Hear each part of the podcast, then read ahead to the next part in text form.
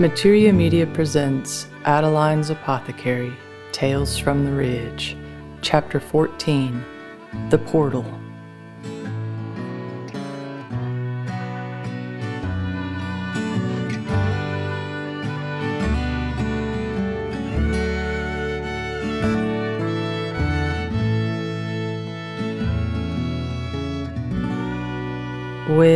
Finally made it back the house and sent Officer Dave on his way. And soon's the good officer left, them contraction finally, finally sloped. And then life settled there for a few days. We was happy to have another moment for this little baby arrive. You know it, a ticking time bomb arrival of a new child, touchdown to earth, thing just go wild. We learned that good enough with the first one. But I tell you what, there just were not enough hours in a day. Every one of us, me, Frank, Lucy, we all had so much to get done. And days I pushed it hard, too hard, pulling tough wheat, running the wheelbarrow. You know, them contracts would come on just like that. That never happened with Lucy. It a new thing for me. So finally we called up Ruthie, my midwife, and she say, Oh, well, that fine. It happened. Ruthie, one of them kind of people, she'd stand in the eye of a hurricane and she'd say, Hmm, I guess it raining. We best get a umbrella. But then Ruthie say to me, she say, Listen, Adeline, and oh no, here it come. You're gonna have to stay in bed for a couple of days here if you don't want that baby to come out. You don't want to have this baby yet, does you? No, ma'am, I says. I'd like to grow 'em up a bit more. Well, I need you to take it easy. No more garden work, no more trip to town. But, Ruthie, I got folk needing medicine. I got to. Well, not no more, Adeline. You're having a baby now. You won't go to the hospital? No, ma'am, I says. Okay, you best take it easy then, and I'll see you in a few weeks. Click. She hang up. She done. Oh, I love Ruthie. But easier said than done, Ruthie. Easier said than done. And here be the problem. A lot of the country, from what Frank say, was getting better. That virus, they got a hold of thing in some place, learned to shut it down and protect theyselves. Mm-hmm but not my people. No, sir, not my people. My people was just going wild, spreading that little virus to each other, spreading it all around. Wouldn't wear they's masks, and they was gathering up too many folk in one place, all this, all this. But they was my peoples, and it like my mamma always say, the same with me. The good spirit giveth, the good spirit taketh away. Who is we to decide who get the medicine of this here good earth and who do not? So it was no time for Addie to go on bed rest, but sure as a world, any time I try to get out of bed or off the couch, into the kitchen, out the garden, my workshop, try to talk to folk on the phone even, that stress would rise up in me and them contraction would come on just like that. So it was all coming down on Frank. Frank, no job, no income, working on his projects and all kind of other things. But now he had to do all the cooking, all the cleaning, and he'd make up these wild gourmet meals, much more gourmet than nothing I ever made. And of course he'd totally wear himself out, and then forget he gotta wash the dish too. So a couple of few days go by, and Frank he underwater all this going on, but trying to let me rest. He learnt good enough when Lucy come along how important it is take care of lady. But then one day he come in and need my help. He just got no choice. Little Lammy got out. Little Lammy, she somehow got herself all tangled up. Mess of old barbed wire. Oh, she was a mess. Frank brought me outside of her, wrench your gut. It 95 degree out, so hot, sticky blood all over the poor little thing. So we got her up the barn and made her up little bed. I made a fresh yarrow wash for all the blood, stopped that bleeding with more fresh yarrow, but I had to get that plant down in each wound. And there we was, deep in it with this little un, when we hear a chuckle up the door. It right after that little un give me a big kick, kicked my shin, hurt me black and blue real good. and we hear a old chuckle. Look over, and who there but Daddy his own self in his riding gear. I don't know how we missed him coming up the drive. You need some restraints on the animal, Daddy say. Well, we don't got none. Frank look over in no mood.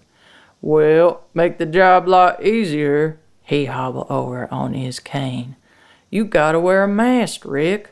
I thought you all had it already. Well, we don't know. We don't know if Adeline had it or not. Well, shoot. Frank nodded to me to get out, so I slowly gets my big belly up. Hi, Daddy, I says. I reach in my pocket, put my own mask on. I'm gonna get a sip of water. I start heading out the west door. I wanna talk y'all ear, Daddy say. Well, let's get out of here, Frank say. No talking indoor. Daddy made a little face behind Frank's back. I tried to smile, but I just couldn't muster no energy for Daddy's shenanigans. We get outside, hot as blazes, stand in the shade of our old catalpa tree. She just coming into bloom, always a late bloomer she be. Frank look at me, seeing how I feel, but then Daddy start in. Things not good down at the home. I don't think I should be there. And I was thinking, at lying on bed rest, so much to do. I come here help out for the baby come. Uh, maybe even stay on. You know, y'all gonna need some help that baby come. Where you gonna stay? Frank asked. Well, I stayed the basement like I used to. It full of stuff. We'll clean it out, Daddy Boom. We're in a crisis here, Frank. And Frank face go tight. This just one more thing he don't need in his life right now. I live in that house a lot longer than you, you know. Back when I lived here, that house was spick and span. Not a drop of dirt, not one little mess anywhere. Whole property immaculate, absolutely immaculate, Daddy say. Me and Frank both keep silent course, the place being immaculate had nothing to do with my daddy. That all my mamma doing. Well, that moment Lucy run up. Boo, daddy, boo, daddy, she screamed. And she run, jump up on him. Lucy, you can't be ugging on him right now, Frank say. But then they get to playing a game, a game they love to play, chase the butterfly, chasing that imaginary butterfly. Me and Frank stand there silent, but communicating enough between ourselves. Lucy run off, want to show Pooh Daddy something she made, and Daddy come back over. Let's do this. Let's try it one week, see how it go. I just I think you'd be better off your own apartment, Frank said. You got care there if you need it. You got meals delivered. Daddy shake his head. We don't know where those people go at night. What people? I says. The aides and the staff, all those people they got up in there. It a death den. I smell it, he say. It a death den. Don't say that, Daddy.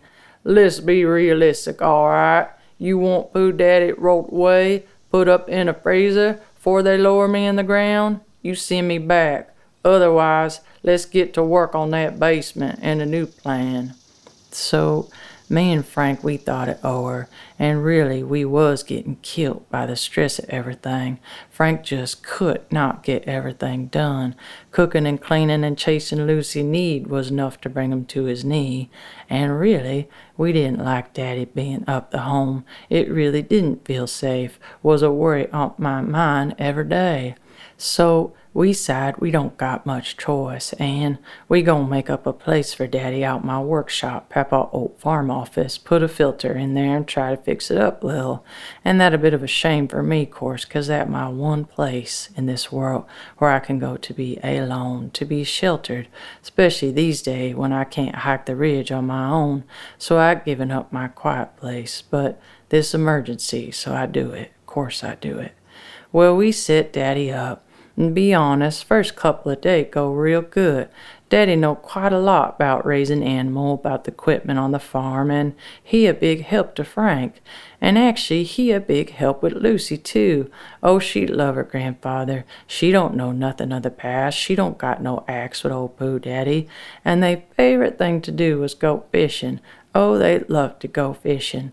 Me and Frank too busy for no fishing. So old Pooh Daddy take her fishing, got her new rod, was trying to teach her to fly fish, teach a little five-year-old to fly, whole deal. All this going on, and one day it hot, so hot. I sitting up the living room, in front of that tin box, my mind just blank. So hot, so humid, just couldn't think a thing. But I sitting there processing big basket of elder. I made Frank go out, make the blessing like I does, and then pick each head of blossom off that elder, one by one. He even held a little basket on his arm, my sweet Frank. Well, I made him get me some leaf and I was making a real potent potion for that nasty little virus. Nice to have thing in bloom again. Well, Frank come in and he say, Baby, why don't you get washed up? I got something I want to show you. What you mean get washed up? I says. Just put your church clothes on, he say. Church clothes? It hot as toots. Well, whatever. We're going out. Go get ready. Going out? We ain't been out in years. But he gone already out the door. So I'm confused, but I do it. Finish up my elder, then go upstairs. Put on the only dress that'll fit over my big belly. Even comb my hair. I look in the mirror, got them big, rosy, pregnant lady cheeks. Oh, I do look like a happy girl. I go out, give Lucy and Daddy a basket of snacks. They headin' back the creek, going swimming fish. And Frankie say, Let's drive your truck. My truck? It too hot. Come on, we roll the windows down. Well, we take off, and Frank pop in a old set he got up his pocket. And oh, if he don't play our first song, song they was playing that old dance hall he took me to back when we was first courtin'. Can you imagine my young two left-footed selves trying to dance? But Frank take me in his arms, showed me the way. Frank a real good scooter, scooter on the dance floor. Well, Frank pop in that old Georgie Jones, and he starts singing our song as we head out. But then we not out on the road for five seconds when Frank pull in up into our wood, north wood of our land. Where you going? I says. And I see the old timber road there, it been cleared, all kind of thing cleared away. What you do the road? Cleared it, he say. But they was plants growing here, my medicines. Baby, they was a jungle of poison ivy growing there. Anyway, I just smote 'em down. They'll come back if they true survivor. Well, I sighed, let it go. I got plenty of other place to harvest what grow here. And we drive in some, I don't know, two, three hundred yard, and then Frank Park, take up his backpack, couple of other thing. And he tried not to smile, but oh, he got such a joy hiding down in there. What you up to? I says. First we walk in a ways, and we can't make it up our favorite swimming hole, up where the St. Johnny grows, so we stop at another, and it need rain, it need rain in a real bad way, it not the clearest deep water to swim in, but we dip in there, cool ourselves, kinda shy, it's just not something we get to do much, run off the wood, strip down, jump in the cool waters, then we get out, dress, and Frank take my hand, start leading me through the tree. Well, just about the point I think I gonna die heat, Frank pull back some bramble, a real wild, thick wall of bramble, and I look at him step through. Oh my word, the world that lie behind that wall. There's some of my potted plants, things I didn't even realize was missing. Old lemon balm and kitchen herb, and a big fire pit, Frank's big cooler, an old rocking chair, then the frame of a small structure, maybe a little cabin or something, and a bed, a whole big bed sitting there under a tarp. I wanted to finish it, but he looked at me, a real sheepish grin on his face. Oh, he happy with hisself. And my goodness, is I happy as well. Me and Frank been talking about doing this for a long, long time, making ourselves a little getaway place, more than just the little cave we go to when things get crazy. Well, Frank get out a basket and he brought us some cold melon and some smoked up trout, little bowl full of cherry, some of the best foods of early summer. He give me a big jar of ice with my pregnant lady tea in it, and we hid out there in the wood, our new little home. You know, those final weeks of bringing a child, a new life into this world, they a special time. There a lot of magic at work there, portal beginning to open to the other side. And my Frank, sometime it feel he's so far gone, but in that moment, somehow, even my Frankie knew it was time to open that portal like the blossoms of summer all around. There we was once again comin' together as we came together when we first made this little child, this next generation. Big baby boy. I just knew he was such a big baby boy. We 'ad his name all pick out. And we held each other slow close, close as you can with a little child tween you, a little child getting ready to spring forth from the womb. And Frank run his finger down my cheek. My wife, he say, his eyes shining in that light of the trees. And all else fell away, all the worry, all the stress, all the things unprepared, all the things of this world, this material world, they all fell away. And I knew I was ready, we was ready for that little child, that human to come join us in this here world. So we lying there, and I just don't want the moment to end. It's so perfect, so special. But then this little alarm go off. I get this little alarm feeling inside my chest. We gotta go, I says. Is it the baby? I shake my head, no. Lucy! And he look at me, don't say a word. He grab up the basket and we head on fast we can. We get back to house and everything quiet, kind of eerie. You know when the house totally quiet, totally silent. And Frank, he goes straight down the creek. He runs straight down, tell me stay put. But I can't, I just can't. So I follow behind real slow. And as I'm headed down, I hear some yelling, real crazy yelling. Frank yelling and Daddy yelling, but not Lucy. I don't hear Lucy. So then I start running down and Lord Creator of my soul, of this good earth and everything in it. My child, my baby girl, I run down and there they is, quiet now. Lucy up in Frank's arms. She all wrapped up in extra clothes. She got blood running down her face. Looked like a horror movie, one of them terrible horror movies. And Daddy don't got his shirt on. And Frank, he bare chest too. I go to Frank and he look at me, his eyes burning. She fell in, hit her head. I nod, touch Lucy head. You okay? I says. She stick out her hand. I sit on the ground and Frank put her in my arm. I rock her back and forth. She in shock, not saying a word. Rick, Frank say, but Daddy don't even turn. He don't even look at me. He just put his hand up, hobble up the hill. I look over and see his cup, his cooler. Sure, sure, it easy enough to see what happened here. Well, we got back to house and I took up some of that yarrow I had sitting up a vase in the windy from the little lamb and I comped the bleatin'. Chout kept bleatin' and sight of that blood running down her little face. I'll never forget the sight of it. Take that image to the grave. Later that day, Lucy was running round, seemed to bounce back pretty much. But then we was eating dinner, real somber mood in the air, like shadow of death, the whisper of death in the air. And Lucy say, real quiet, it wasn't Pooh Daddy fault. What, darling? I says. It wasn't Pooh Daddy fault, she say, and she start crying. It my fault. It my fault. He told me quit swinging on the vine, but I kept doing it anyway. And then you fell in? She nod. Is Pooh Daddy coming back? No, Frank say. He going back his own place. And Lucy put her head down, just completely broken up over this news. Is he to die? What? Course not. I heard him. He say he to die in that place. They to put him in a freezer.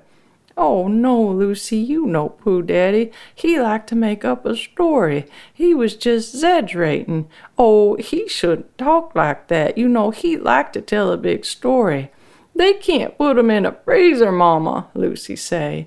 And she bawled so hard, so deep, that the tears and the anguish it come up in my own chest. Right before Daddy left that afternoon, I went out and talked to him. He packing up his thing out my workshop. Frank told me not to go on account of my fragile state, but I just had to say one thing, had to see him one last time.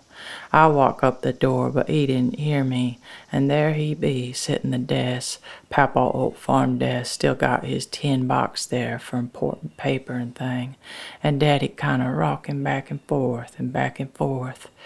Daddy, I says, and he nod his head a little, but don't turn. You don't got to go.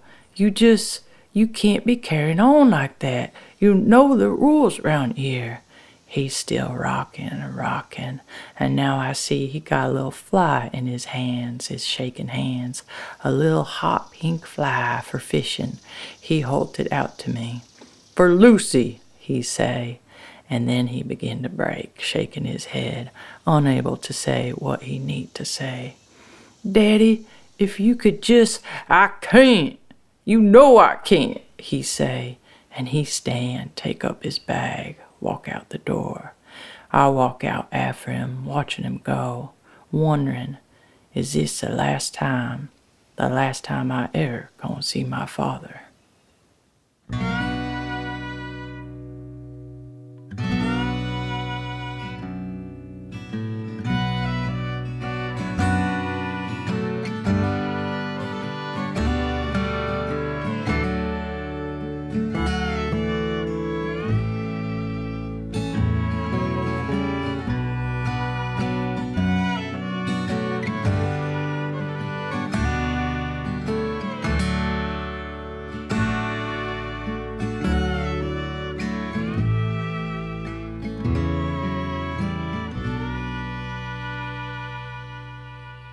For this chapter's herbal recipe featuring yarrow, please visit Adeline'sApothecary.com. This podcast is mixed by Scott Hirsch and music composed by Daniel Wright at Echo Magic Sound, produced by Matthew Burr, illustrations are by Michelle Enemark, and I'm Holden Abigail Osborne, writer and narrator.